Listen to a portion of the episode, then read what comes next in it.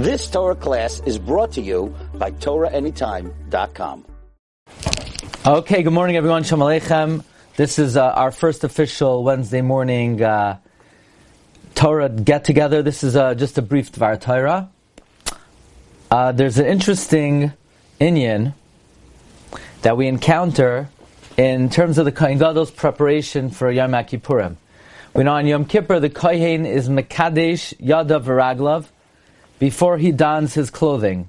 A total of ten Kiddush Yadav Varaglav. Ten times Kohen Gadol sanctifies his hands and his feet. And there's a mitzvah for any Kohen to be Mekadesh Yadav Varaglav before he does the Avodah. So it's not only on Yom Kippur that the Kohen Gadol is Mekadesh Yadav Varaglav ten times, but any Kohen before he does the Avodah, he has a mitzvah to sanctify his hands and his feet like it says, "V'rachatzu aharon uvanav mimenu es yedehem ve'es raglehem." So, how did the kohen sanctify his hands and his feet? It's a Gemara in Zvachim on Yud Tes amud beis. So, the Gemara brings a machlekes. One opinion is he puts his right hand on his right foot and his left hand on his left foot. Fine.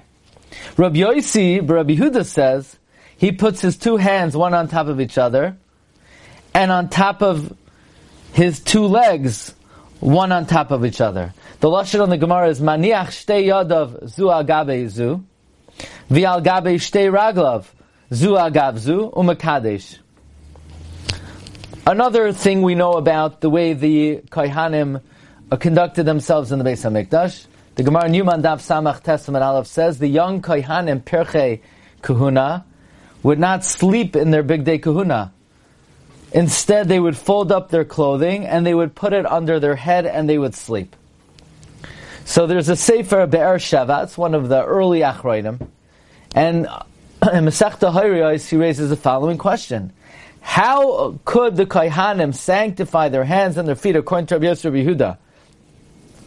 Which was done hand on foot, hand on foot. How could the Kaihanim put their clothing under their head. The Gemara in Hariya says all of these things are kasha l'shikha. They could bring to forgetting one's learning. The Gemara in Hariya says on Daf Yud Gimel, Chamisha dvarim meshakchem es halimud. One who washes their feet, one on top of the other. Or there's an opinion of hameniach kelav tachas marash One who puts their kalim under their head. So you're not supposed to do things that make you forget your learning. And yet we encounter in the Beis Hamikdash that there were two activities that were done that seemed to be kasha l'shikha. That's the question of the Be'er Sheva. Rav Ruven Margolios, Rav Ruven Margolios was one of the great mechabrei svarim of the 20th century. He, his most well-known work perhaps is the Margolios Hayama Masechta Sanhedrin. He wrote a perush on Shulchan called Nefesh Chaya, and he says that it's very possible that all of the activities mentioned in the Gemara and Harias that make a person forget, that's only in general they make a person forget. However, that's if you're in a realm of katnos, of smallness. But in the Beis Hamikdash, which was Oiroi Shaloilam, you're in a different realm. You're not going to be limited. You're not going to be mitigated. You're not going to be diminished by these type of things. In other words, these types of practices that in general have a supernatural effect to make a person forget their learning, they don't affect a person outside of the uh, Beis Hamikdash. They only affect a person um, inside. They don't affect a person inside of the Beis Hamikdash, only outside of the Beis Hamikdash. Similarly, the Tchebiner Rav in the Doveiv Meisharim, Chelik Aleph Simonai and Tes.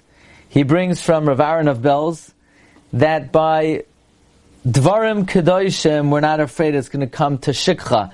An example is the Gemara in Tamid on Dav Chavches says that the Ish Har Habayis would say to the Kohen, Shalom Alecha. And the Raavad asks, You're not to greet your friend that night, we're afraid maybe it's a shed. So the answer the Raavad gives as well, in the Azara, there are no shadim there. The, the, the shadim do not affect the azara. Likewise, the concept of kasha l'shikcha does not affect the azara, and, uh, and therefore the, the kohen could wash their foot one on top of the other. They could put their clothing under their head. I would like to advance uh, something similar, but a bit different. Reb Chaim Kanievsky in the Zmiros of Reb Chaim Kanievsky, Reb Chaim pointed out that sometimes if somebody's changing their clothing, Lekavod Shabbos, one might uh, switch by putting the right on the left side and wearing clothing in the uh, opposite manner is one of the things which is kasha l'shikcha. But Reb Chaim said, since it's being done lekavod Shabbos, then uh, it's not subject to kasha l'shikcha. And they bring the following story. There was once a very heavy snowfall in New York, and somebody knew their neighbor was away for Shabbos, and they were afraid that if uh, people saw that in front of their neighbor's house the snow was untouched, and the thieves might see and recognize that nobody's home, so and they might use the opportunity to steal. So the neighbor wanted to be a friendly neighbor, so he walked back and forth, back and forth in front of his neighbor's house, up and down the steps to sort of uh, make an indication that they were home.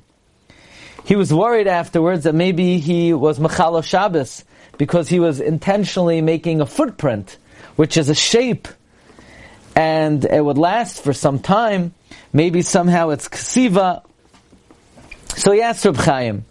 Reb Chaim said, look, in the future, if such a situation would arise, it's better to do it with a shinoi. The, you know, obviously you're allowed to walk in the snow, and if you unintentionally make a footprint, that's fine. But to intentionally make a footprint, it's better to avoid that. Next time, do it with a shinoi. For example, Reb Chaim said, put your right shoe on your left foot and your left shoe on your right foot. So Reb Chaim's grandson was there. He said, "What do you mean? Putting what the shoe, a shoe on the wrong foot is kasha l'shikcha." Reb Chaim has a sefer called Sefer Hazikaron, where he brings all of the things that are kasha l'shikha and chelik beis ois lamed Reb Chaim brings wearing the wrong shoe on the wrong foot is kasha l'shikha. Says Reb Chaim, no, yoim shabbosain ein l'shkoyach. There's no forgetting on Shabbos.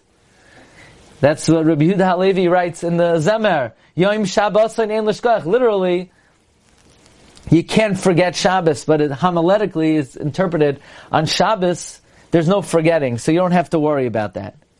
So they asked Reb Chaim, does that mean you're allowed to do on Shabbos the things that are kosher l'shikha? Reb Chaim said, no, chas v'shalom. Even though Shabbos uh, aids memory, it doesn't mean you should go out of your way that you could do things that hurt your memory, but that you can't rely on. But if you need to do something, let's Shabbos, that usually causes forgetfulness, you can rely on the koich of Shabbos that you won't forget. So they asked Reb Chaim, well, you write, based on the Gemara in Harios, in Sefer HaZikaron Chelik Beis Ois Yad Aleph, that one should not eat olives regularly. Olives are kosher l'shikcha. Can you eat olives at the Shabbos meal? Reb Chaim said, yes, yes. If you're eating olives to be mechabed Shabbos, they won't cause you to forget. By the way, the Reb Chaim himself was careful not to eat olives, uh, even on Shabbos. And Reb Chaim said, you know, the Yerushalmi says in Bracha is that by learning in a shul, it aids your memory. So on Shabbos, people go to shul to learn. So that also increases and enhances memory. And therefore, on Shabbos, if you're eating olives, the covered Shabbos, Reb Chaim said that's permitted. By the way, Reb Chaim said um, there's a Sfas Emes in Parshas Kisisa that the reason why the Torah you learn on Shabbos is not forgotten is because forgetting is a function of the guf, the body. Shabbos is the day of the soul. Reb Chaim also said that since Shabbos is Me'en Olam Haba, just like in the world to come, the Medrash in the Yalkut Shimoni on Yeshaya says that we won't forget our learning in Olam Haba. Torah learned on Shabbos is not easily forgotten. Be it as it may, we have this principle that even though ordinarily there are certain things that are kasha l'shikha, the realm of Shabbos protects a person that they they won't forget, even if they do something which is kasha l'shikha on Shabbos. Perhaps we could say then it's the same thing for the Beis Hamikdash. because we know and we've said many times that there's something called nefesh, um, where you have um, there's something excuse me called ashan. Ashan is olam, shana, nefesh. That there are similar dimensions in place, in time, and in person. So what Shabbos is in time, the Beis Hamikdash is in place. Shabbos is the Beis Hamikdash of the week, and the Beis Hamikdash is the Shabbos of place. That being the case, that's why on Shabbos we, and especially in Kabbalah Shabbos, that's the time we, we ask Hashem to rebuild the Beis Hamikdash. Well, eh, if you look at Kabbalah Shabbos, the majority of Kabbalah Shabbos is about prayer to rebuild Yerushalayim, to rebuild the Beis Hamikdash, to restore Malchus Beis David, to restore prophecy. Why do we make these requests on Shabbos?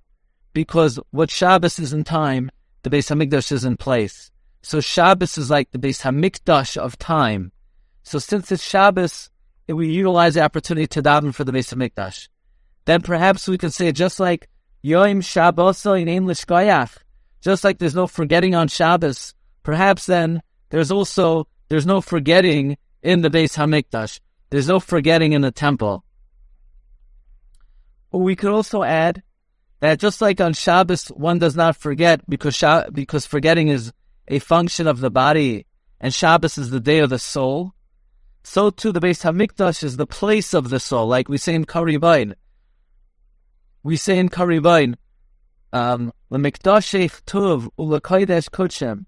Asar dive yachadun ruchin v'nafshin. It's the place where spirit and soul rejoice. So just like Shabbos, there's no forgetting because it's the day of the soul. In the Beis Hamikdash, perhaps there's no forgetting. It's the makom of the soul.